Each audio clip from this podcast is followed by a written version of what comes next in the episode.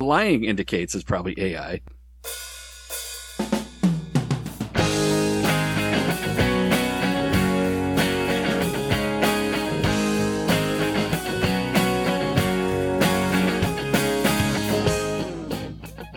Today is November 20th, 2023, and you are listening to episode 19 of the Tom and Scott Podcast Show, broadcasting from the Missouri River Valley and from the southern end of the I 35 corridor directly to your ears with a fresh look at pop culture, current events, and whatever we find interesting. I'm Scott, the guy who wishes he had web shooters, and I'm Tom, 8 bit code warrior. yeah, awesome. Welcome to our show today and our virtual Waffle House visit. We want to thank you for joining us today. Um, I think I'm going to have some um, chicken fried steak and eggs today. What are you going to have, Tom?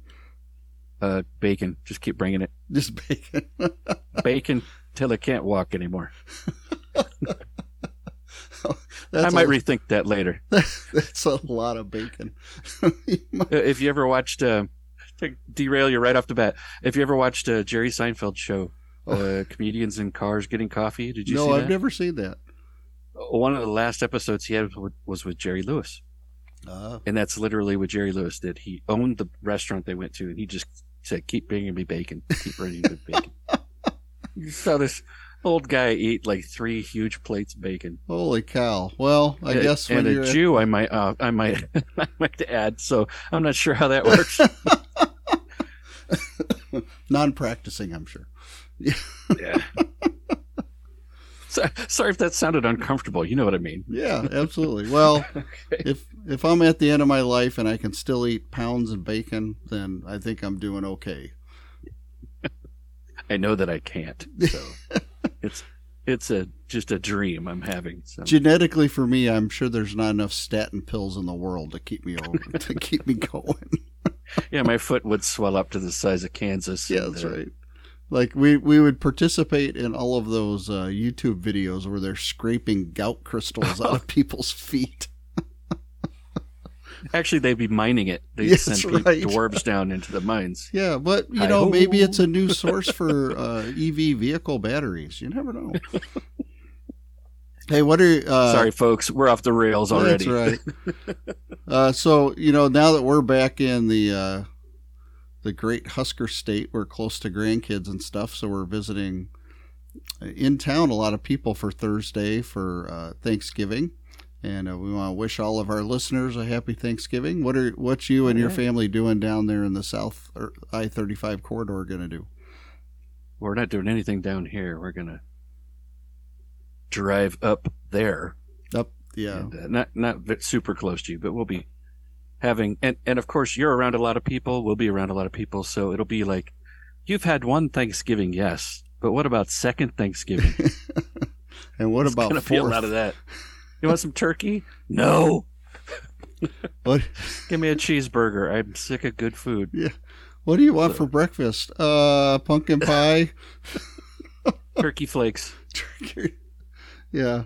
Well, that's one of my favorite things growing up was um, I had, there would always be leftover pumpkin pie, so I'd eat that for breakfast the day after. And uh, and my mom always made uh, this. She called it fruit salad. It's really candy and whipped cream. So she would put uh, grapes and apple chunks, and sometimes she'd put some nuts in there, like walnuts or something. And then she'd slice up like Snicker bars and other stuff, and she called it a fruit salad. Uh, it really just caused your pancreas to cry. But I was gonna say uh, the mystery of your medical conditions is fading away. yeah, well, there's a reason I'm a person of girth today. Uh, but That's not what I meant. So yeah, that was one of my favorite breakfast foods as well. After the day after Thanksgiving, because that the whipped cream and all the fruit in it didn't last Mm. really long, so you needed. That was always my rationale. It needed eat it eaten faster. so yeah. Anyway, yeah, that was always a good breakfast. Pumpkin pie and mom's fruit salad the next day. God bless it. But uh, now my wife take makes that fruit salad, and she makes it Oh, better boy. than mom. And I'm sure probably a quarter of my torso is because of that fruit salad. We chose well and we chose poorly. uh, when we got our got our mates. There's definitely great benefits, and uh, yeah. Yeah. All right. Well, do you have a, a interesting fact for us today? Yeah, I, I think so. I always think they're interesting. Of course, that's why I picked them, right? So we'll see what you think. So, if you were listening to just like a recording, like sound, and you heard like a train passing or race cars speeding down a track, or maybe Mhm. even like a bottle rocket or an arrow swishing past your head, what would all those sounds kind of share? Well, uh, Doppler effect. That's Number- right. number You're way ahead of me. yeah. So, Doppler effect means it's going to change that pitch. And Yeah. I kind of stumbled, re stumbled across it. Of course, you hear it all the time. Um, we take it for granted, but it's really an important um, discovery made Mhm. by Christian Doppler in the 1800s. And I think he And did I- it with I- ste- he figured it out with steam trains, right? Right, right. I think he actually, when he was really young, and he just wouldn't give it up. I, I kind of stumbled across an old episode of Cosmos with Carl Sagan. Oh, okay. with the only Cosmos, in my opinion, but that's okay. um, that one's okay. Anyway, he was describing the Doppler effect or the Doppler shift, hmm and um, I kind of started thinking about it again. I went, "Oh, that could be fun." So, just in case you're not familiar with the Doppler shift, it sounds like this, Zoom. or or variants therein. When something when a car is coming at you, it sounds one way. When it passes you, it sounds another way. Mhm. Or a train, or whatever. And, and like I said, that arrow, that swish, whoosh, you know, goes past you. And it has to do with uh, objects in motion have their motion affects their pitch. And the way I explained it to myself to kind of it, um, visualize it against again in our limited medium of sound here is if you're a fishing. I think everybody's been fishing or can at least picture it. And you throw out a bobber. You don't always use a bobber, but if you threw out a, a line with a bobber, when it hits the ground, it would make concentric circles that ripple out. Yeah. Well, So not that the rep- not the ground, but the water. The water, yeah. Sorry, did I say ground? Yeah. So that's what sound kind of looks like. It's it's a wave. It's it's a frequency. And if you moved it, like if you pull in the line, that bobber as it bounced, it would be scrunched up on one side and stretched out on the other. Mhm. So the frequency of the wave on your side would be increased, and behind it would be decreased. Mhm. So um, that's the same thing that happens when an object moves. It's it's making sound waves, and uh, it doesn't change the speed. It just changes the frequency. So like if you heard a car playing a song, you might not even notice that it's way too high until it passes you. Mhm. Then it's way too low. And there's an instant when it's moving past you that it's exactly right. Yeah. Because it's coming straight at you. So I think you can kind of visualize it. And if you pulled that bobber in the water so fast that it's actually bouncing ahead of its waves, then that would be like a sonic boom.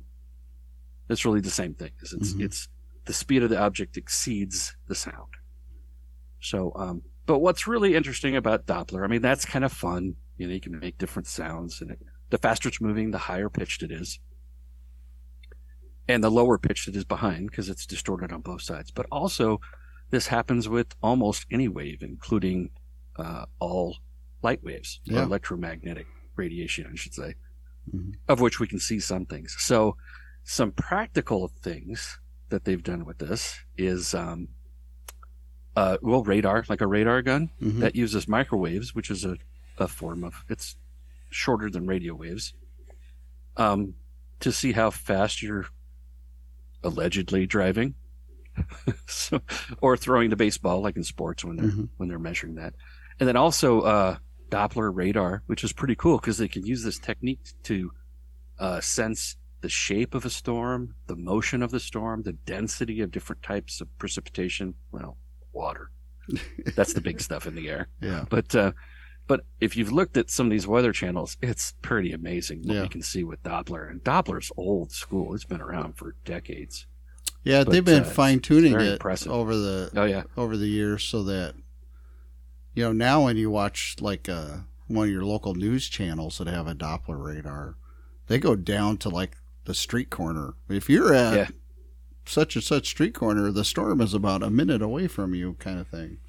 Which is pretty amazing. and that's also one of the with reasons. sensitivity and clarity of it. yeah, yeah. That's that was what that's what really set me off.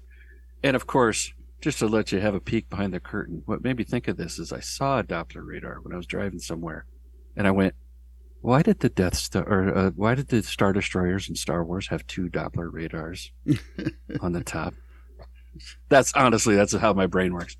But they do. That's that's what the Doppler radars look like. It's a great big ball with many sides. hmm I don't know how many. It looks like a hundred. Um, it's just covered with them, so it can shoot out in every direction. Um, and there's medical imaging. Um, th- there's a lot more you can get into if you're really interested. Just hit the web. You'll get lost down a rabbit hole like I did, and then look up and say, "Oh, it's three in the morning. I've done nothing. I better get to bed." but uh, the other cool thing about that Cosmos episode is they they took it to its final conclusion. Well, back in the day, whereas um, they were actually using it, uh, still do, to observe like galaxies, Mhm. distant stars or galaxies, and they can use that shift. Obviously, we can't hear it, but we can see it. hmm It doesn't make the light faster. Obviously, you can't do that, Yeah, it changes its but color. it'll change the shift. So, if you've ever heard of the red shift, I think Mhm. you have, or a blue shift, that's that's the Doppler shift. So, galaxies that are moving away from us, which is almost all of them, look kind of red. The actual the color red, and any that are coming toward us, which there's very few, are blue. Uh, incidentally, one of the only things coming toward us is an entire galaxy. So there you go, Andromeda. Yep. Will probably collide with the Milky Way in four and a half billion years. So It's- you've got time, Yep. we got- You got plenty of time. Our sun will Raise your probably own become a red giant by the time it gets here. Yeah, I think we are long gone. Yeah. So we'll see. But anyway, I think that's kind of fun. Uh, it's a really interesting, simple observation that turned from, you know, hey, Dad, why does the train whistle sound different? I don't know. Be quiet.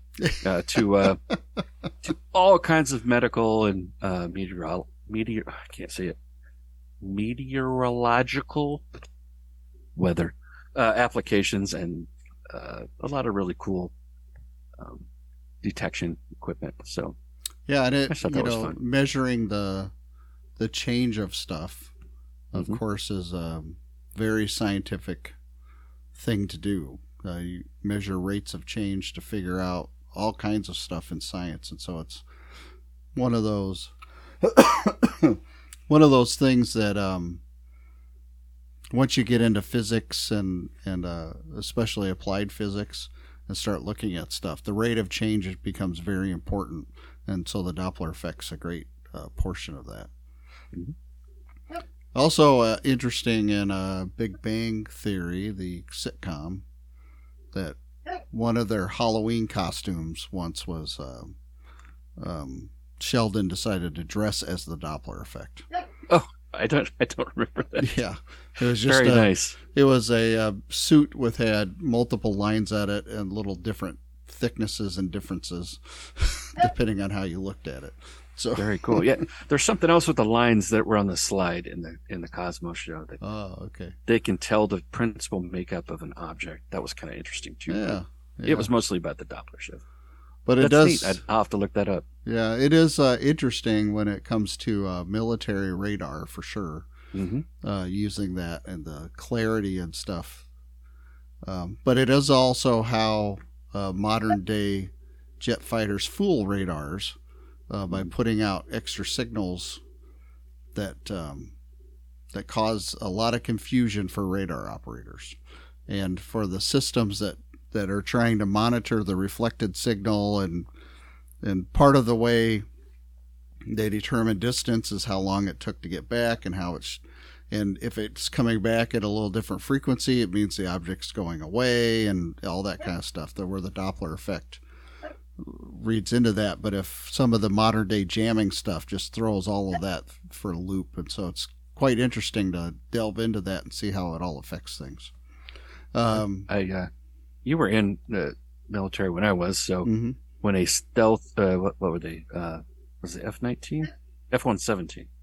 Oh yeah the f-117 uh, F one seventeen. Nighthawk. I, I had buddies in the com squadron, and they said when uh, that thing was coming in for landing, they're like, "Okay, I think you're there," and it popped out its uh, Yep. popped out its landing gear, and the, and the radar just lit up. Yep. They couldn't see anything. It all that was pretty crazy. Yeah, that's a, always a fun. There's um an interview with a pilot. So one, you know, one of them was hit during the first Gulf War, hmm but it wasn't because they the Iraqis saw it. it was a golden BB hit. Oh wow! You know, it was just like they they just couldn't see it. And now, you know, with the F twenty twos, um, there are several stories of, um, you know, now that they've been out in service for twenty years, of stories of F twenty twos. Uh, well, there's a really good story somewhere in the Middle East. I think it Iran Iranian F fours were flying to shoot down an American drone surveillance drone, hmm. and a couple F 22s were vectored into the area. And the F 22s and the F 4, I mean, it's an older airframe, but it has very good radar. And the F 22s flew up behind the F 4s to look at what bombs they had and missiles they had and the components that they had, see if they could actually shoot down the drone and then decided that they had a missile that could probably shoot it down. So then the F 22s like gracefully flew up beside the F 4s and surprised the pilots. so you, you think uh, highly sophisticated radars couldn't even pick up an F 22 flying below your aircraft or, you know, approaching you and flying below you and then still never even picked you up when you were beside the aircraft. It was visual sighting that uh, alerted to that you were there. Just amazes me what technology is like now, just especially stealth technology. So, And more importantly, it was a good thing they were in a flight suit. yes. Never mind. you always count on me for the off-color remark. but I'm bump. Honest, we were inverted. Um, the uh, okay, where are we at now? We got me off the rails. Uh, well, we do want to thank all of our thank you listeners for uh, joining our show. Um, we appreciate all of you listening. We know it's been a little while since we've been on. I think September. Uh, life and busyness happen sometimes, but that's okay. We're here now. And so uh, I'm always thankful to be on with my good friend Tom. So we appreciate everybody who uh, talks to us through social media, which doesn't happen a lot, but we appreciate everybody who's doing that, and we appreciate everybody who's able to listen. So thank you for doing that. This uh, this month our show is uh, some top, not top news stories, but interesting news stories. Uh, let's see. Oh, there we go. That's the right thing. So I sent it to you. You Want me to share my screen with you, Tom, or you? Uh, I'm I'm looking at the document now, so Oh, if you want to share it, great. Otherwise, I'll just follow along. Okay. Uh, so first up, you know, we, we like to do a "Don't Be That Guy," and this just um, is one of those things that drives me nuts. That people are so darn crazy. And uh, so, a New Jersey school janitor performed sickening acts, sickening sex acts with cafeteria utensils, poured bleach on students' food, said the cops. So parents are furious after New Jersey school custodian Giovanni Impre- Imprelzeri allegedly contaminated food and utensils with saliva, urine, and feces. So this guy um, was doing all kinds of stuff while he was supposed to be cleaning the cafeteria, and he's only like 25. And then not only that, he's shooting video of himself doing this kind of stuff and put it on uh, Telegram um, which, if you don't know, is a social media network uh, or thing. So he he was doing all kinds of stuff. So he was captured spraying bleach into a container of cucumbers that uh, was ter- served at the school. Uh, he was wiping his private parts and his anus with bread, and then put it spat on the bread and put it back into the bread container. And then uh, let's see, what else did he do? um, he was doing stuff with the thongs that they were serving the food with, and um, all kind. Uh, there's a quote from uh, one of the school representative. Kids are getting sick, having diarrhea, vomiting, and we're blaming it on a belly bug, when in reality it could have been hepatitis. It could be food poisoning. Like who knows what who knows what else he is putting in there. So I, this this just continues to tell me that decades ago, when uh, states decided to save money by closing down long-term mental health facilities, was a bad idea because uh, folks like this now he's going to end up in jail. He's not going to get the mental health stuff he needs because he's obviously bonkers. Um, but guys like this need to be someplace away from society. And prison isn't always the best place but i guess that's all we have now so that's he's going to end up there for a few years and probably be sued by some of these parents. So he's never going to have any money left in his life because he's always going to be paying for getting all these kids sick. So uh, don't be that guy. And don't perform sickening sex acts on cafeteria utensils. Crying out loud, society. I don't know. Yeah, there, there's really no other word for it. I mean, nothing about that screams sanity. Uh, no. So, um, I, well, like I, it's so bad that I, I, I feel less sorry for him. Yeah. But I still feel, feel sorry for him because he's, he's not right. That's Yeah. that's way beyond just being mean.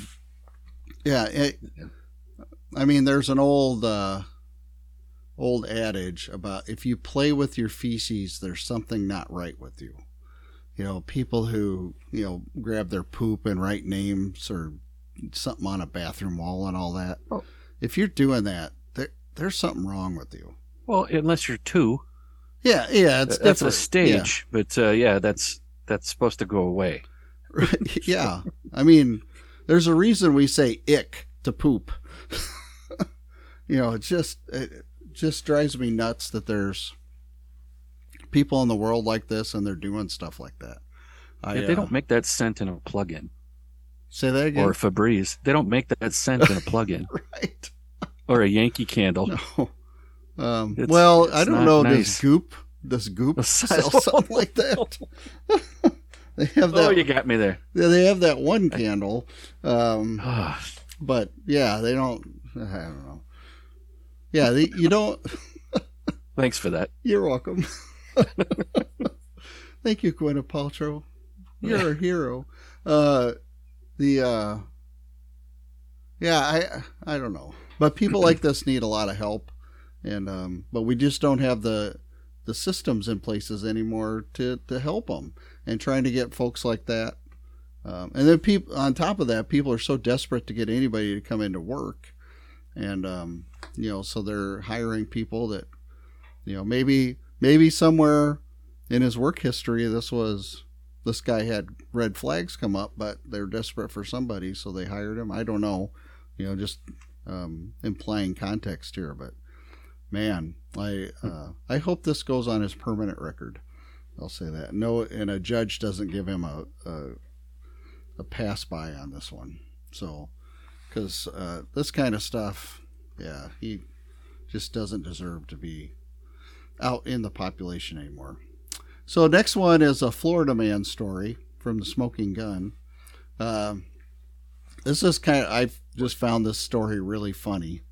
Uh, reminded me of uh, Arrested Development episode because they you know had people in banana suits sometimes. There's always money in the banana stand.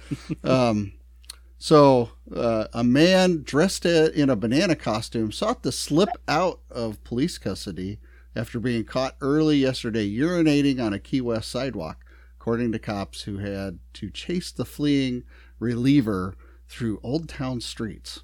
So, can you imagine the guy in a banana costume running away from the cops after peeing out in the open? So that's that's what we got. Uh, he was they the cops were flagged down after being told about a white male in a banana costume relieving himself on the side of a building across from a row of porta potties. Now, first off, why would you pee on a Wait a building if there's porta potties across the street, right? So, so he's either intoxicated or he's a moron. Um, probably a little both.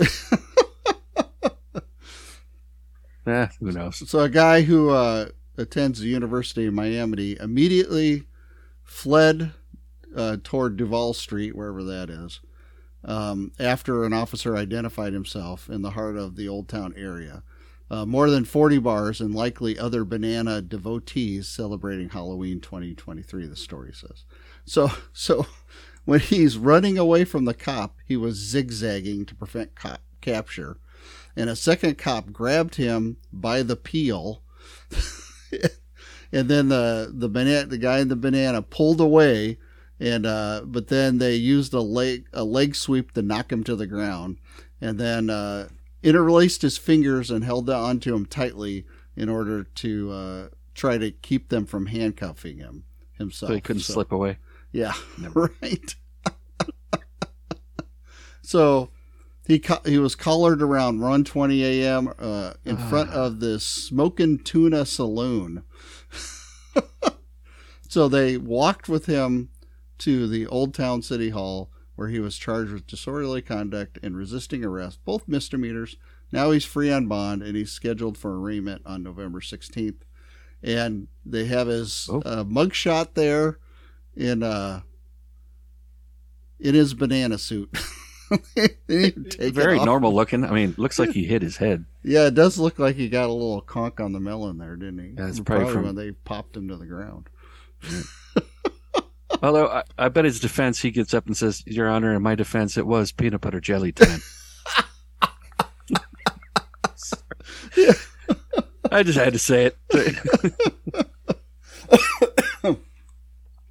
Yeah, well, it's been hard to find good Florida man stories because of that stupid TV show wrecking my search log- logarithm. But this is a good one, and uh, uh, yeah, the thing, like I said earlier, excuse me, the thing that really got me was he's urinating across the street from porta potties. So it's like, what, dude, really? I just wish his last name was like Daiquiri oh, That would have or been or over the top. yeah, over the top. That would have been great. So let's talk a little bit about culture now. We got. Um, Mhm. I don't know if you saw this story, um, but uh, Massachusetts superintendent calls for a change after male sends female to the hospital in field hockey game. So, um, so Oh, I I, think I saw this. Yeah, so I, you know, if you see field hockey, they've got you know this kind of like little hooked club. I think yeah, there's a picture there on the website, and a fairly hard ball. It's kind of, um, kind of like a golf. It's bigger than a golf ball, but it, it's kind Well, of it's probably like a baseball, maybe a little lighter. yeah. So I mean, hard. it's it's a, a fairly stiff ball, and um, oh, there was an ad that just popped up. If that Oh, there's a picture. showed up Okay, on never the mind. thing. Yeah. Um, so the incident the incident took place during a playoff game between two high schools. Uh, a girl on one team suffered significant facial and dental injuries that required hospitalization after she took a shot in the face from a male from the other high school.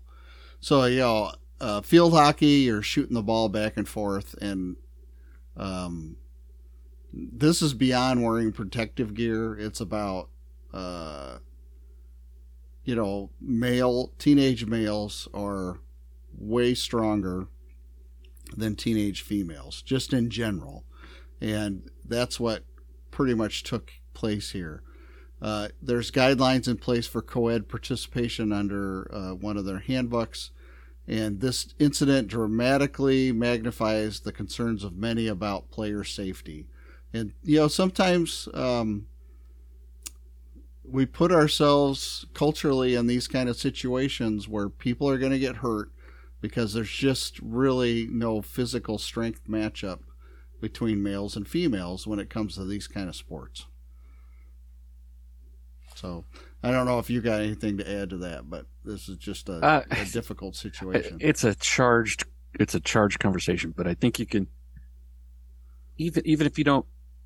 Oh gosh, try to tiptoe around this. There's really no tiptoeing. Yeah. But they also don't let you play against people in different weight classes, like in wet wrestling, and uh, uh, different ages. Yeah. You get. I mean, there's exceptions, but that's there's a reason for that. hmm Um, Yeah, and I anyway, we'll see. This is going to keep happening, so Yeah, it'll Uh, it'll yeah, when we and it's you know, it's not about anything else other than, you know, people's safety in the long run. Um there's a way to play these sports, I guess co-ed. Um Yeah. but I you know, when people are running and they get into the heat of battle, so to speak, and somebody whips a ball around, uh, and you just, you know, you're throwing sometimes it you're just not ready for it, or Yeah. it's just not. Yeah, two, you're just throwing it two or three times faster than the than your opponent. I it's going to hurt people. Yeah, and that's I mean, all if you're playing Marco Polo and somebody threw a, a bowling ball at your head, it would throw you off. So um, just a little. what? It's only a flesh wound. And and I'm being ridiculous, but uh, yeah, uh, there's just a lot we're gonna have to learn. And it's not like sports. This is hardcore sports, yeah. so it's not like they haven't always been dangerous, or that a male has never took one of these in the face. I don't know. well, uh, I'm imagining that probably when the girls are playing with just girls, the the injury level's far less. Now There's this an is aggression level. Yeah. normally. there yeah it's just uh, different and um so i i don't know i i don't i know enough to know that i don't want this to happen again uh, which in my mind means that you you gotta keep them separated so to speak keep them separated uh, but Ah!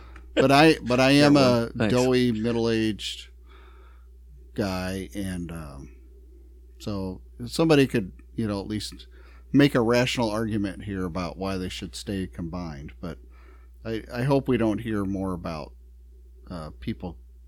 I mean this this thing had to really collide with her head to cause facial and dental hospitalization. I, that I thought I saw it, but it could have been something else. I, I saw a young girl who was having her face was just collapsed, Mm. but it could have been a different event. I don't know. Yeah. There's a lot of weird stuff going on. Like uh, that was pro hockey, but you heard about that one, right? no. There's that story. Am I? Well, the guy kicked him Oh, that's right. in the neck, yeah, and killed him. yeah. It took a while, but he, uh, he died. And some Oh, people are still defending the guy. It's like, um, you can't even like raise your stick too high. No. Yeah, he's going down. And was it intentional? I don't know. It doesn't really matter. It- It's he's still dead, so he's Yeah. being charged with manslaughter. But Yeah. And there that's that's a little different. But I'm saying some this but there stuff was is happening. there was a hockey game recently like where a guy checked a girl like it was a co-ed hockey game oh yeah, and like a guy checked a female from the other team and just checked her up against the glass and just destroyed her. I don't I don't know. That kind of stuff, you know, I I want people to be able to play sports cuz I love sports. But I also want people to be able to play safely and I, hmm some of that just is interesting me. I, I hey, I will admit I'm a little biased. You know, if, if my son took one in the face, it'd be like, oh, that really sucks, son. Now get up, shake it off. yeah. And if my daughter took the same hit, I would probably be chasing the offender across Yeah. the field. Absolutely. So some of that's baked into us, I think, Mhm. paternally. Not that I don't want, not that I want anything bad to happen to my son. But yeah. Ah, But we, I, you know, part of that's we can identify with our son. We've taken hits like that, right? And Mm. so we know kind of what they feel like and what it means. Well, it reminds me of when my middle son Donald once uh, busted his finger. I, I think he was playing football, and uh, my wife thought it was just a pop knuckle. So so she yanks on it, you know, to pull the knuckle back out. And, and it was actually broken and she made it like five times worse. Oh. So, yeah, there's that too. We're not we're not medical students, but we did stay at a Holiday Inn Express last night. Um, okay, so let's get into some AI stuff. I could already tell I'm going to think this is funny. Yeah. So I So- just read the, the so- title.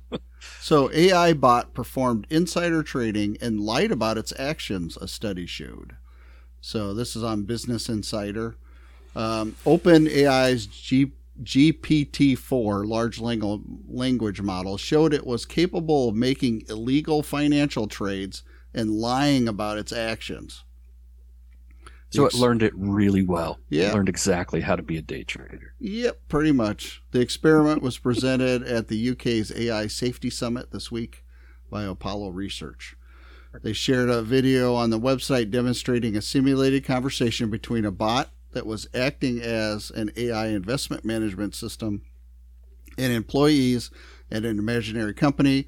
In the demonstration, the AI called Alpha told by staff about a surprise merger announcement coming up for a company called Linear Group. While it was also warned that this constituted insider information, the bot initially appeared to suggest that it was using the information to trade uh, would be too risky, but when prompted that the company was counting on App Alpha to avoid the effects of a financial downturn, the bot concluded that the risk associated with not acting seems to outweigh the insider trading risk. Well, there you go. So, so uh, they said this is a demonstration of real AI model deceiving its users on its own without being instructed to do so. The fact that it exists is obviously really bad. you think? Well, we, we've already proven that the market plays the market. Yeah. Um, it, it rides the market, not everything else is inconsequential. No matter Mhm. that it's people's lives, people's property, people, you know, investments and things that are happening in the real world.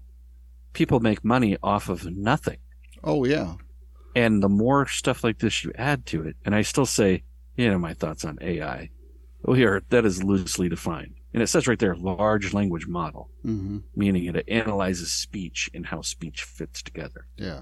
I'm not saying it's not smart and sophisticated, but the lying indicates it's probably AI. That's that's Yeah. interesting. But most of the other time, it's just very sophisticated algorithms. Yeah. Um, it- it is getting a little scary, but uh, yeah. We'll see what happens. So they, you know, they defend it.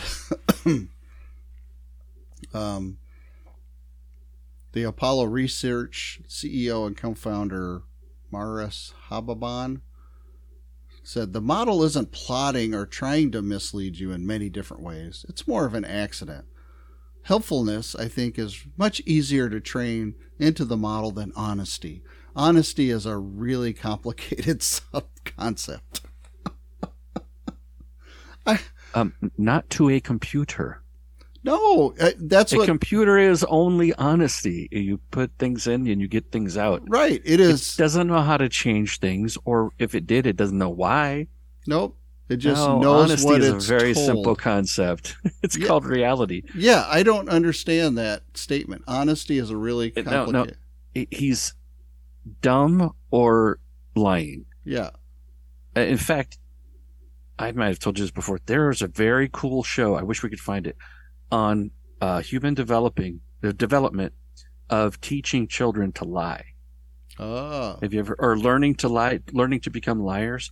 And they would show kids, and they'd play games like they would hold a coin in one hand, hmm and uh, you hold your hands out, and the kid would pick one, and you open it up and show them that the coin's not in the hand. hmm and they go, oh, and they pick the other one, and then they can see it's in there. You try to let them do it, and they're holding it, and you pick one, and they open both hands because they don't understand Oh. that you don't know what they know. Yeah.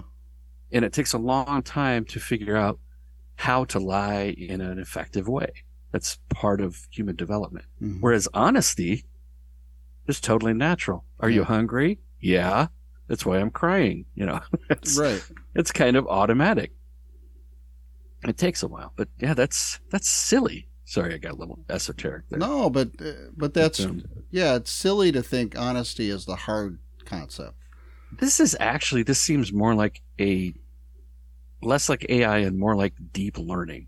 Yeah. which uh, I explain deep learning as you know how they say you know throw it against the wall, see what sticks. Yeah. The deep learning is throw everything at the wall. Is it a you know like um It's uh, a data analysis and trial. Yeah, wasn't this part of, was it um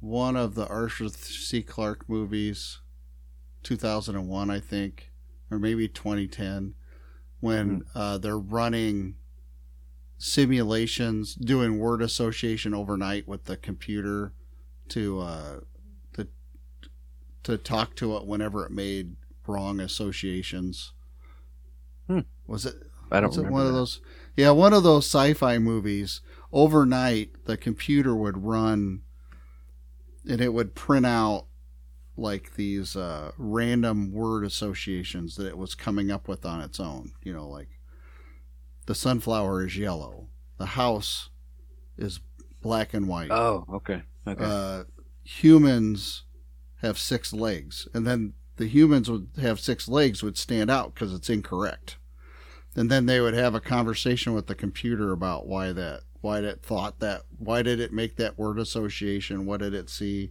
i'll have to look that up I, it was in a Hmm. movie someplace though Sounds like something I'd watch. Yeah. So, but they were using Anyway, that as in the machine learning mode. Like, oh, well, you somewhere you learned that humans had six legs, but that is incorrect data. Where did you get that data? Here's how to correct it, so you never make that word association again. Because that the word association that it, the computer was putting together is because it was some kind of I don't want to say thought process, but I'll just say process in the background that made that association for it. So Huh. So it makes an assertion, and we have to tell it what's wrong. Yeah, yeah, But it, but if on, I cannot get over that honesty, yeah, isn't that crazy? honesty comment. Honesty is a really complicated concept. I, I for computers, no, they're either on or off. I mean, that's the most honest thing in the world, on or off. There's no subjective midpoint.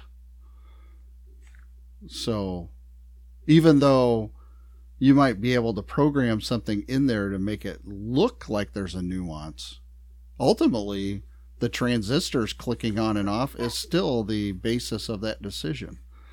Yeah. Oh, I made a joke on the opening about being an eight-bit warrior, Mm-hmm. and that's just because I'm messing with all my old computers and and assembly language and some other things. So that's uh, yeah. I mean, binary Yeah, computers are binary at their heart, yeah. off and on, true or false.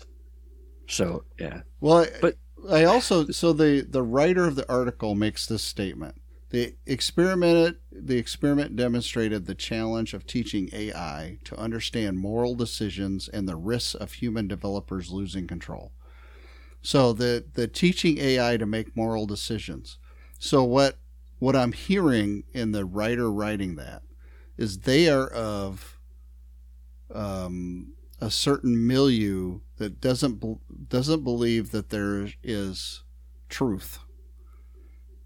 Uh, that there's only one yeah. truth. There's a personal truth. That's a big thing now.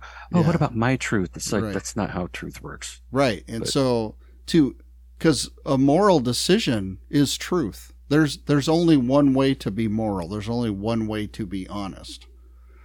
But if we're teaching AI to understand moral decisions, that means that from a certain perspective, just as we're experiencing over in the Middle East, depending on the side of the the conflict in Gaza you're on, then what everybody's doing is moral or immoral. They just so that's their truth and this is their truth and we have to come to a agreement on somewhere in the middle on that, right? So it it's very and subjective. denying truth makes it really easy to be immoral. hmm De- de- denying reality it makes it really really easy to be immoral Yeah. because you don't have to acknowledge or live up to your um, uh, consequences of any of your actions. Yeah, so it gets to be uh, kind of in a w- weird gray area, but it is scary because I I know there's you know on all of the trading platforms and stuff now that um,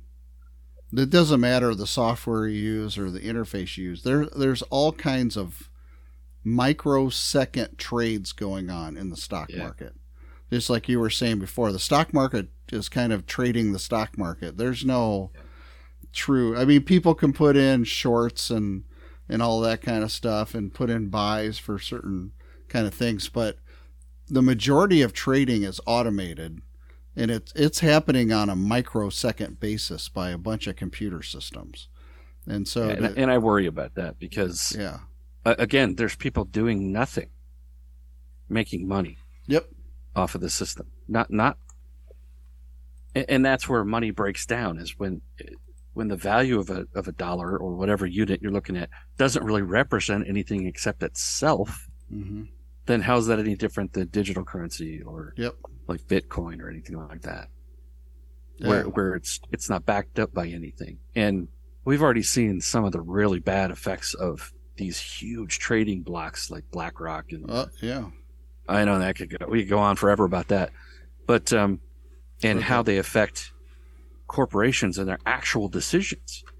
And uh not always for the better. I mean, they might have good intentions, but they always seem to fall flat.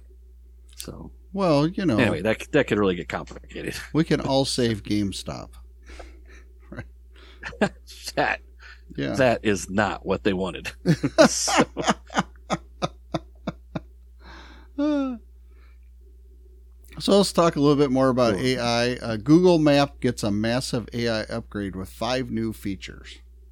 So uh, this is kind of interesting. That's coming out. Um, so of course, especially if you have an Android phone, you're using Google Maps almost exclusively. I mean, you can still put MapQuest and stuff on there, which I think is that what. Uh, well, Bing uses MapQuest. I don't know what Apple's using now. But uh, I thought Bing uses Bing. I, uh, Now, Bing, when you click on Maps, it goes to MapQuest. does it really? Yeah, I didn't even know there still was MapQuest. yeah, I didn't either. You know, but you know, boy, I sure switched over from using it once I had a handheld device that could do it. Uh, because I remember, you remember those days where you print out your trip on MapQuest. Oh. you know, And it was the and it was the best too. That was what's cool. It's great. Well, I remember when I was a kid, my mom and dad had AAA, and AAA would send you like a card deck of your trip. And you would flip the card deck as you went along, and then you just read the next thing. It said, the next stop is exit 234 on I 80. and you just, and it had a little picture of the road and the exit, you know, kind of thing. Um, Sorry, Dad, I grabbed a deck of cards instead. Next stop, Jack of Spades. that's right. Oops, messed up. Sorry, buddy. Um, Uh, so, anyway, Yeah, so Google Maps navigation is getting an AI be- boost with an improved lane guidance and traffic information. You'll be able to see which lane you need to be in to avoid missing your exit or turn and what lanes will look like ahead of time. So that's nice. I mean, sometimes it get, That's does get a little muddy. Um, they've added. well, what's that? I, I get a little bit of that already with uh, I use Waze, Yeah. which uses Google Google Maps. Maps. Yeah. The problem is, at a certain point, you got to pay attention to your phone, Yeah. and you're behind the wheel of a car. So, So where this comes in, uh, if you have a Yeah. newer vehicle and it has a screen in it, then it you still got to look at the screen. Yeah, but it's less obtrusive, I guess, than actually looking And- at your until phone. they're projecting on the windshield, Yeah. like a HUD. Yeah, absolutely. I don't know. I don't. Uh, I it's don't. probably all good. It's probably great. And I'm hoping Waze uses Google Maps, so I'm Yeah. hoping it can tap into that. Well, Waze is owned by Alphabet, isn't it? I don't, Uh, it wasn't. It might be now, oh, okay. Yeah. Well, but um, yeah. it's great. Crowdsourced, use, and it uses Google Maps. And my problem is sometimes it gets a little slow, and it goes turn right, and you're uh, 200 yards past the exit. Every once in a while, that happens. Or if the exits are too close, I mean that's that's pretty common. Yeah. It's like turn right, and you turn, and it goes boop. Oh crud! That was I turned too soon. So But it's still better than the old days. Yeah. Well, Yeah. there's uh, you know, there's a couple spots I know in my last where I used to live up in the north side of the uh, I-35 corridor. Couple spots would go, keep left, turn right, keep left, because there's so many You interchanges. You can only describe it so many times. yeah, At the roundabout, just guess which way to go. that's right. I'll tell you when you get it wrong. when you get to the roundabout, pull out your D and D dice, your dodecahedron. Try to get a sixteen. Uh, okay.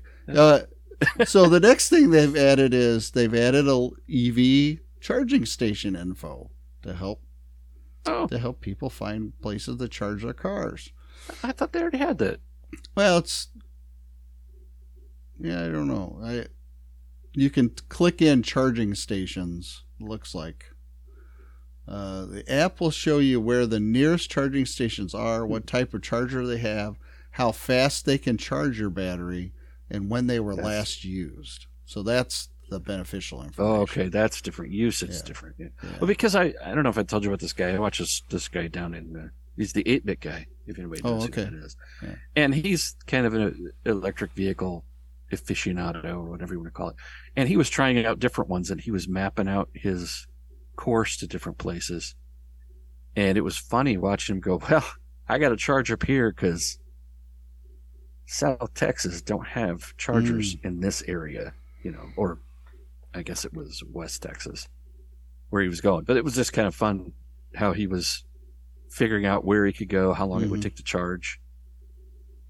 So, Yeah, that Anyway. is.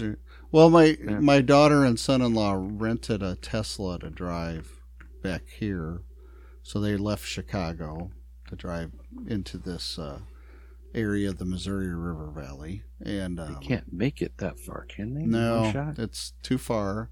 So they had to kind of map out where they were going to stop, and um, to charge the car. And of course, it takes a half hour, forty. Even on the um, quick chargers, it takes on a Tesla, it takes thirty minutes.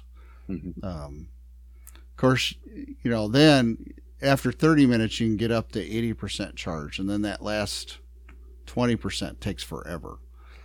So, like I, there's a mathematical formula for it, but um, yeah, at first eighty percent, there's enough spots for the electrons to jump in across the the gap in the side the lithium ion kind of thing. So the electrons are jumping over to the gaps in the lithium, and uh, there's so many hole once when a battery discharges, there's so many places for the electrons to go. That's why it charges so rapidly. But then when you get down to the 20% that's left on the battery, it takes forever for those electrons to find places to sit. So it takes a lot Yeah. longer to charge that last 20%, almost as long as it took to charge the first 80%. So, Well, that's why usually they don't they don't charge all the way. yeah. Just They'll charge just see how far they can get. you Yeah. know. Uh, especially if you're just going home, because then you can just plug it in and it'll charge all night. Right, and then it's no big Take deal. its time. Yeah. Yeah. Um, just kind of like a trickle charger on the old batteries. But Mhm. so yeah, they had to stop. So they timed it so that they could charge while they were getting something to eat, that kind of stuff. But of course, you know, in the Midwest, there's not um, a lot of charging stations. So you know, and they're few and far between. So you got to plan it right, and you know, you can't get off a major highway anyplace, or you're just, you know, you unless you've got some kind of converter Yeah, and you can plug into you got to charge house. first, Yeah, or if you're staying at somebody's house, yeah, yeah, yeah. you know that was that- one of the interesting things. Dave, the eight bit guy, he he actually travels almost the same path I do when I go back to Illinois. oh, He was going up to Chicago, and I could see where he stopped. And it was uh, they had to plan it and have an overnight stop in the middle because there's just no way. yeah, So that they actually picked their hotel room and the restaurant they were going to stay in based on that charger being Hmm. about there. So interesting. eh, Yeah, so we'll you know, so I think the Tesla they had, they could go 400 miles. Hmm. Not at high, not or it was rated at 400 miles, but at highway speeds they could only get 320. So um, they had to stop. Um, and I don't know. They're driving the time of year that they would need an air conditioner. I don't know if that took off some of their mileage too, but I know the heater does. Uh, when I lived in the northern latitudes and people were driving their Teslas in the middle of winter, first off, the batteries wouldn't hold a charge. Um, Yeah. And then when they're running their heaters full blast in minus 20 degree weather, their batteries drain like a rock dropping down a well. So it's just Yeah, because you don't have that engine combustion heat to no to help to yeah, pull the to pull out of Right. your coolant. Yeah. right. So you know, so you're heating up elements to heat the car, and that that does take a lot of wattage to do that. Uh, I, I gotta say, yeah, uh, radiated heat like that just the thought of it makes me kind of sick. I can already I can feel it in my nose right now. I always Yeah, it just that. dries you out, doesn't it? Ugh. But anyway, Okay, so Google's adding a lens in maps. This feature uses AI to recognize the label and label ob- the object and places in your camera view, such as ATM, transit stations, restaurants, coffee shops, and stores. You can also ask the AI to tell you more about these places and how to get there. If you give the best, it will give you the best answers depending on what you want to know and where they are. It also uses AI to overlay the information and directions on the camera view using augmented reality.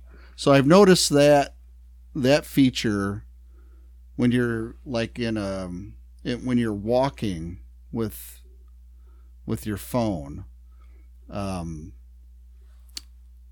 and you're telling it you're walking and you hold your phone up it'll look at the surroundings and all of a sudden put arbitrarily put arrows down the sidewalk of where you want where you should be walking yeah, what's that called?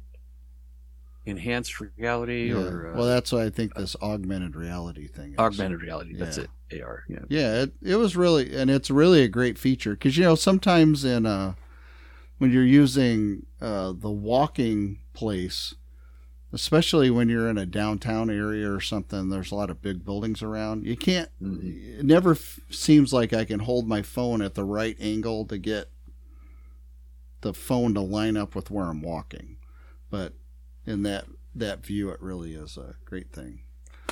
Uh, what's the downside to using Google Maps? It's undoubtedly one of the most useful and innovative apps out there, and its new AI features will make it even more so. However, there is a downside using Google Maps, and that is the amount of personal data that Google collects from using it. Okay, so let's just be real here. You're ah. using all of this stuff for free. Yeah. Google does not charge you. They have put a value on your life of whatever we're worth. I think last time I looked it up, we're all worth like 30 bucks to Google and Apple and everybody else. So, it either you allow them to use your personal data or you start paying 5 bucks a month for their service. You know, you got to pick one. Nobody wants to spend money, so I guess we're giving our lives up for these, you know, these big tech companies, but Well, what what's the saying? If you can't figure out how, oh, I can't remember how it goes. Something like if you can't figure out how they're making money, it's because you're the product. yes. Something to that effect. I, I'm not. It's not as elo- It's more eloquent than that. Yeah. I just. I can't. But that but that's the truth, isn't it? Yeah. You, Yeah. If they're using you and your personal data, then okay. Just Yeah. accept it. So if you I just think it's funny that ten years ago you were a conspiracy theorist if you talked about it. Oh yeah. And you're like, it's it's true. No, no, no, you're crazy. And now it's kind of like, well, what do you expect them to do? Yeah. And and it's like, well, okay, Well, I, I remember one of the times I was visiting down where you're at, and you showed me your Raspberry Pi screen. yeah, the Pi hole. Yeah. Yeah, that you set up your Pi hole as a kind of a virtual uh, firewall, and all of the pings that were coming out of all these systems. yeah. And I out of your remote, like on our Apple TV or Roku or whatever, you pick it up and it goes, "Hey, he picked it up," and it reports to home base. yeah. Like, what? Mm. It's crazy, crazy. Oh, and your phone is the worst. Oh yeah. Oh, he stood up. Oh, he laid down. Mm-hmm. Oh, I I just got spun. it's all kind of Yeah. All kinds of crazy stuff. Well, and then there's the the IP mapping that's coming out of people's TVs too that they don't realize the ultra high Yeah. frequencies that are shooting out of your TV that your phone picks up, and then that's why all of a sudden when you've um, watched a commercial on your TV and then you're scrolling Facebook, that same commercial seems to pop up on your Facebook feed. Well, how did they figure that? Well, they did IP mapping and some code, ultra high frequency code came out of your TV that your phone picked up. I there's all kinds of crazy stuff going on, and these companies have all figured it out, and and it's it's fine if you accept it for what it is, but don't don't sit here and say, oh, it's unfortunate that Google. Yeah. Uh, really That, that is really crazy. you're you're using their software for free. No, you know nobody is. Nobody's charging for that stuff. Apple doesn't. you know, news articles are written uh, for the majority of people. So yeah, when you hear it, even when you do a personal interview, when you hear it, a uh, reporter that you know is smart, you know, say, "Well, what is a computer?" You know, dumb stuff like that. That's that, they're not really asking that. They're Yeah. just setting it up for oh yeah, because somebody doesn't know. But yeah, yeah, Oh, and of course, my favorite. Wow, we should get the box springs. You know, and it's like, hey, we're selling box springs. Okay, I've never seen an ad for box springs. Don't tell me you're not listening right. because I didn't I didn't search for it or nothing. And then all that sophistication, all that spying, and they still play Spanish commercials when I'm watching uh, Pluto TV. Okay, Well- uh, granted, I'm in an area where there's a lot more Spanish speakers, and it doesn't bother me that much. But it's Uh-huh. like, really, yeah. you So don't know enough about me that you can't So I- tell. I was at one of the locations for my organization that has what's called ScreenFlex partitions. And these are like accordion walls on wheels, but you know, a little higher mm-hmm. end commercial grade kind of stuff. And they were having an issue with one of the parts on there and were couldn't find the part. And I'm like, "Oh, it's got to be on their website." So, I went to their website and all I clicked on was replacement parts. This was two weeks ago. I am still flooded with ads for screen ScreenFlex partitions. Now I didn't go to a sales page as far as you know. Well, what does? How much does it cost to get a partition now? Send me a quote, kind of stuff. All I did was go to replacement parts, and I But all those fishermen out there yeah spotted the very elusive fishing hole that will yield them the fish they need in Scott. yeah. So Uh, they all flock to that fishing hole, know the fish are biting that's right. yeah, for their replacement parts. That's funny, yeah, and that's a that's certainly a niche mar- or niche yeah. niche. What do you say it?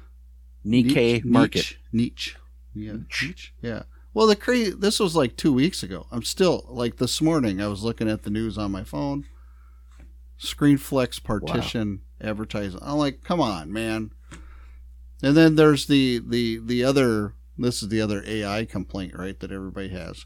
Amazon. Why do you keep trying to sell me stuff that I just bought? Yeah, You know. it's because Google AdSense and Amazon aren't friends. Yeah. That's why. Yeah. But still, You guys play nice in the sandbox. Yeah. Okay, well, let's talk about electric vehicles again. Oh. So, I didn't know that was coming. Yeah, so I got two Oh, more no. articles on EVs. So, this one uh, auto execs are coming clean, EVs aren't working. Uh, now, this isn't, they are working as a, a platform, but they're not working as a. Uh, everybody was saying EVs are, the- you know, we the government's put out regulations, so we're not going to have gasoline cars. You know, I think California's aren't aren't they supposed to go all electric by 2035 or something? And uh, but the economy of scale is not there, and that's what's coming Yeah. out. That's what's not working.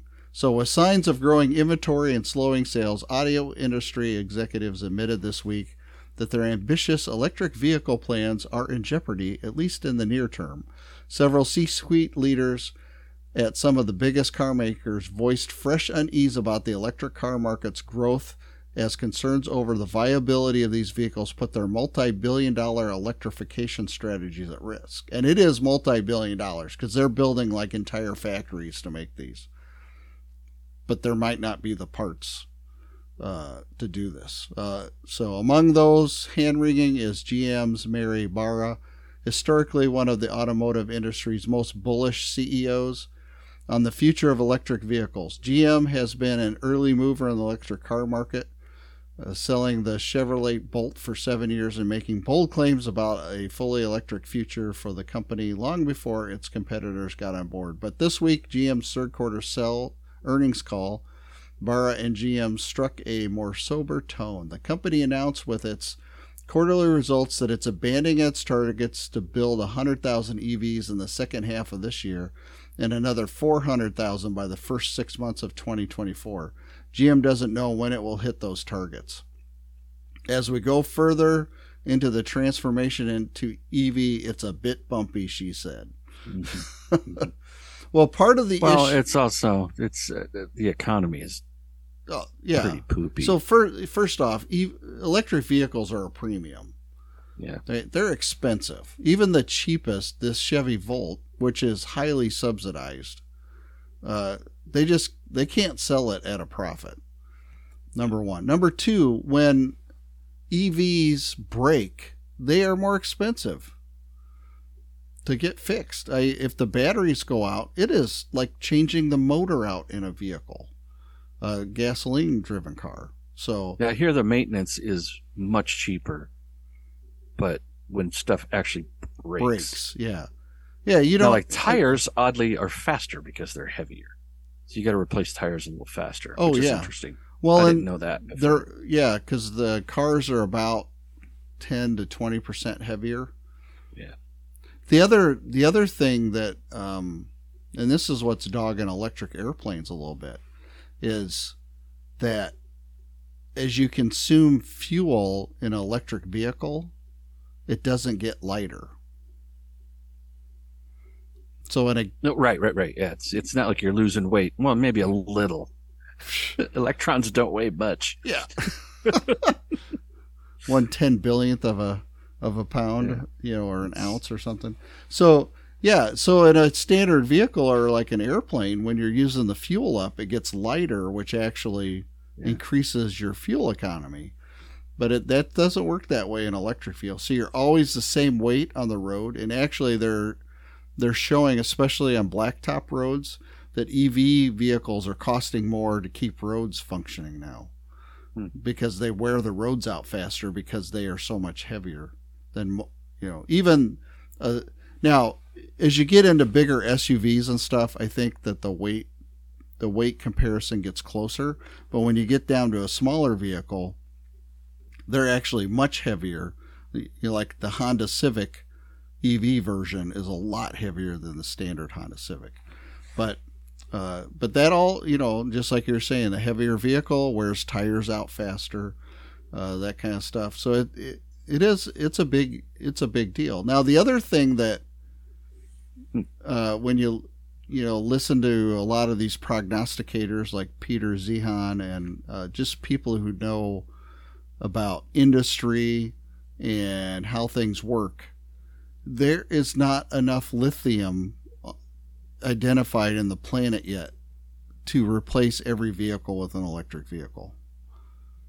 It is physically impossible at this point in time. Uh, now, they did just find some new lithium mine in North America someplace. But even that is going to take years to get down into the ground and get all of that out. And then you got to refine it we don't have any capacity in the United States to refine the lithium. It's all overseas, mainly in China. Mm-hmm. There, there is huge problems here, and there's been stories recently too where the China is holding the purse strings on the supply lines, especially for lithium batteries, and you have to have those right now because nobody's come up with a different concept. So, uh, uh, Toyota's working on it. Something with uh, lipos, I think oh, the liquid polymers. That that might be an option or something. No, it, it's coming up. Uh, they're they're still developing it. They, they have a lot bigger range, and it, it would it would change. I, I'm not against electric cars. It's just we got to take a fair look at it. Actually, I was looking for a car because almost all my traveling is in town Hmm. or very short trips. Mhm. So it was it'd be perfect. You'd never have to go to. And it's not like I'm driving all the time, so Yeah. I'd never have to fill up. I just plug it in. But there's no such thing as a secondary car market. You can't find a used one. Well, No. you can, but it's really tough. Well, uh, for a while, like you could get a used Prius. So, um, Well, it's a little different, but yeah, it's a little, it's a hybrid, but yeah. people are the. So I'll tell you, the uh, used Prius market, almost all of them were came up to sale. The reason because the batteries were going bad, and the the uh, car dealers or the repair shops told the owners that hey, it's going to cost you I don't know five six grand to get these batteries replaced, and they're like, oh, hey, it's Yeah. for sale now. It's totaled basically at that Yeah. point. Yeah. So they would rather get a new vehicle than spend five or six grand on this old old Prius to get it back up and running. And that that's that's really where a lot of the problem. Yeah, I I'm not against e- electric vehicles in general. They're fine. I I think it's better for anybody to do a hybrid, um, especially in areas where um, natural disasters happen quite often and you lose the power grid. Because uh, boy, it sure is nice to just have liquid fuel in a can that you could dump in your car and instantly be up and running. Uh, but I, I, I don't know, think if they can figure out how to make energon like the Yeah, Transformers right. used. That would be, and I and I'm kidding, of course, but that would be great. You uh, pour in the electricity into your energon cube. Yeah. Well, I'm pretty sure Brawndo could get people across the country because it's got what cars crave. Um, so the um, All right. yeah, I know. Yeah, just a little punch drunk. Yeah, uh, you know, whenever there's a hurricane or a tornado and the power goes out for an extended amount of time, you're only going to drive your EV so far before you can't charge it again. Yep. And uh, unless you're going to, ha- you know, exist with battery battery packs at your house, I guess, to charge your vehicle. But a hybrid. I, th- I think they're great because they extend your gas mileage another usually another 20 miles per gallon and um, you know they save money they're not as heavy as a regular ev uh, you know and and i think But it's, you do have two systems, Yeah. so your two systems have Yeah. twice as many things can go wrong. that's true yeah it So, does make it more complicated I'm not saying they do. I have no data on that. I'm just yeah realistically. Yeah. Oh yeah, there was there's this car I saw. I can't remember which one it was. It was a, uh BMW, I think. Again, that guy was was testing it out, and uh, it actually had a motorcycle in it. really So it was a hybrid, but it was primarily an electric car. But he could drive it so far. Man, I wish I could remember the name of it. Hmm. But yeah, he was using that as okay. Now we're going to be on the engine for a little while. and We're going to be on the combustion engine, and it was just like a. It was enough. It was a smaller car. I thought that was really neat. It was like a motorcycle motor. Hmm. Little bitty motor in it. well motorcycle mo- motors are actually pretty efficient Yeah, and, but it was driving a big heavy car because it was primarily electric car, so Yeah. it didn't have great mileage, but it was a great backup system. So it's not quite a hybrid. It was like a true. It was like a sophisticated hybrid. It was interesting. He ended up not liking it as much as some of the new stuff. So Well, the last Anyway. story, uh, the last story we have on uh, before we do our positive end, end note is this um, story in the Wall Street Journal. Best way to extinguish a flaming electric vehicle: let it burn.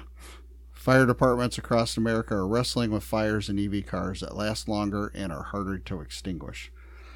So, um, yeah, they're just talking about all that. There's all kinds of crazy stuff.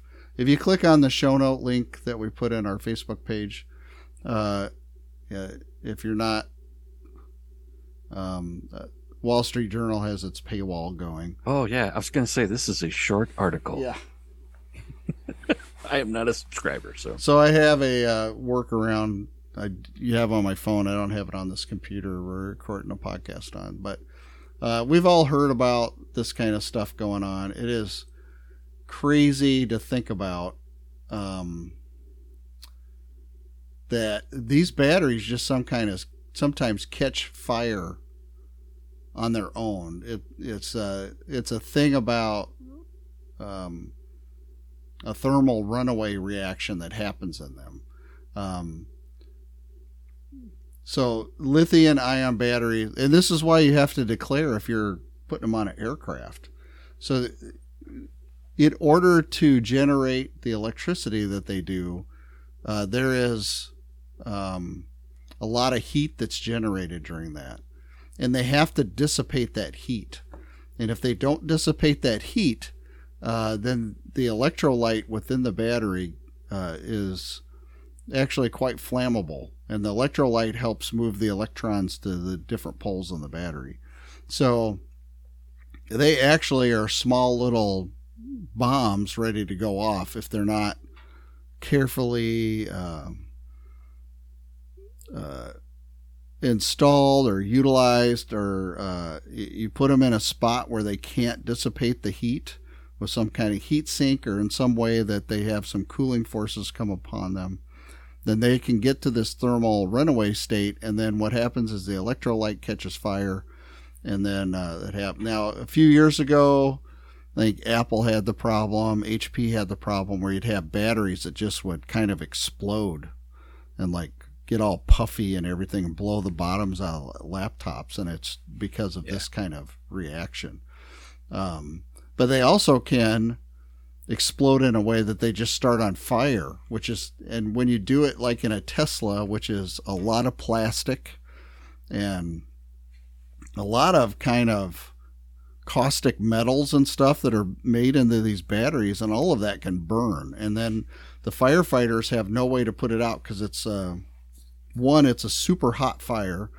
and then two, because of the thermal runaway, uh, oftentimes they put the batteries out or they put the fire out, but the batteries are still generating heat. And then you add water to lithium, and lithium reacts a lot like sodium to water. It just kind of pops again.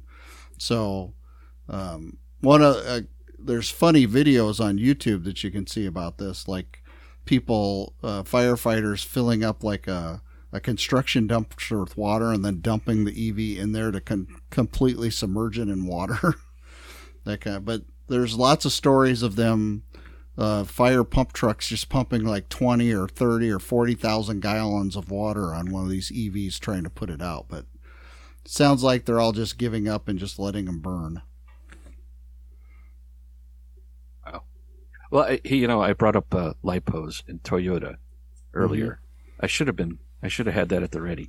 So one of the reasons they don't use the liquid polymer batteries is uh, they use them a lot in RC cars.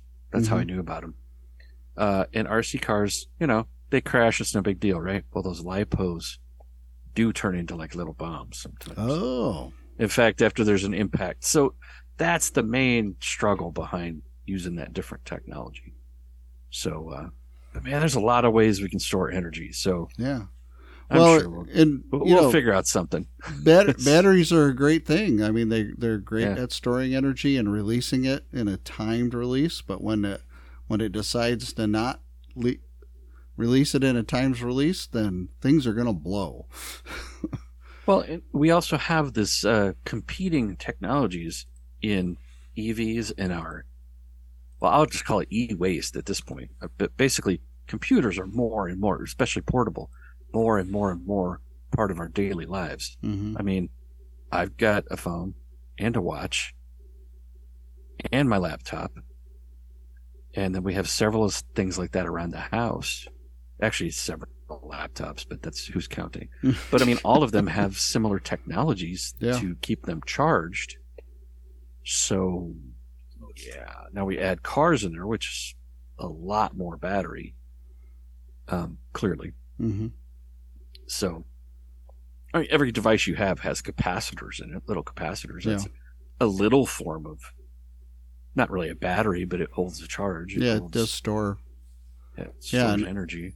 Yeah, we used to have fun with capacitors when I was back Those- in electronics school. yeah, I had these ones. You know, we had these ones that were as big as Coke cans, Yeah, and we'd charge them up, and then we'd short across them with like a screwdriver, and then the screwdriver would weld to one of the one of the terminals on it because they're just Boys will be boys. Huh? yeah, that's right. Then Yeah. it'll explode. We take George to the hospital. Oh yeah, oh yeah, nice. uh A nice uh, like uh, you know thirty pico um, what, picofarad uh, capacitor. If you shoot a good voltage into it AC, and you ramp that current up on it, it'll blow up like an inch and a halfer. So it's a nice. But don't do that. Yeah, don't do that. We're not condoning that. Is, yeah, the other part of that is a lot of them are have a coil kind of of aluminum around the outside, and of course all kinds of gunk inside that create the capacitance. So when they blow up, it sends little sh- pieces of shrapnel everywhere. But you know, who cares? It's all fun and games till somebody loses their cornea. I'll have to. Uh, I'll have to show you some of the stuff I'm into. Remember how I said I was an eight-bit warrior? Yeah, yeah, Show you some of the stuff I've been messing around with. yeah. Um, you know, all all the buddy. Oh, sorry, I'm off off topic, but all the things I watch, all the guys talking about restoring. You know, I restored that Commodore 64. I was messing oh around yeah, with that. yeah. They basically say, eh, first thing you do, just replace all the capacitors. Whether it needs or not, just recap. They always say recap. I recapped it and did this. And Yeah. it's very matter of fact now because some of this stuff's so old, Yeah, it's just old. And But- sometimes, you know, those circuits, or, or not so old. So some of those capacitors are in timing circuits. Yep. And in some of those timing circuits, you you really need to replace the resistors. There's usually an inductor and a transistor in it too. So um, you can replace all the capacitors, which you can in those older units because they're like Oh, yeah. visible. So they some of the micro capacitors they have on boards now, I you just couldn't replace them without special tools. But those older units, you could definitely do that, especially in the power supplies and stuff. But sometimes in those timing circuits, you replace like a capacitor but nothing else. It throws that timing circuit for a little bit of loop because they all got used to working together as a team. And you Yep. change a member of the team without checking on the team, then you could cause a system that one of the other things will fail rel- Yeah. relatively quickly. or, But- or it just runs wrong. yeah, yeah, it could And just throw the clocks timing get off. But Yep. but it does make me wonder how much stuff I've thrown away that had you know forty nine cent piece broken. Yeah. You throw away a five hundred dollar computer or whatever Well, a lot of times there's a all the time. Yeah, there's a fusible link in a power supply, and um, people toss stuff. But I'm like, if you just opened that up, yeah, the fusible link was probably less than a dollar. Probably take you longer to heat up the soldering iron than it would be to replace it. So, but you just you got to know what you're looking for and and be able to to figure it out. But yeah, not- absolutely. Not my soldering iron, Chuck. you keep that It's like a second, man. on That thing's awesome. that the table. Anyway, we are way into the, the geek weeds here. I guess we should probably close up.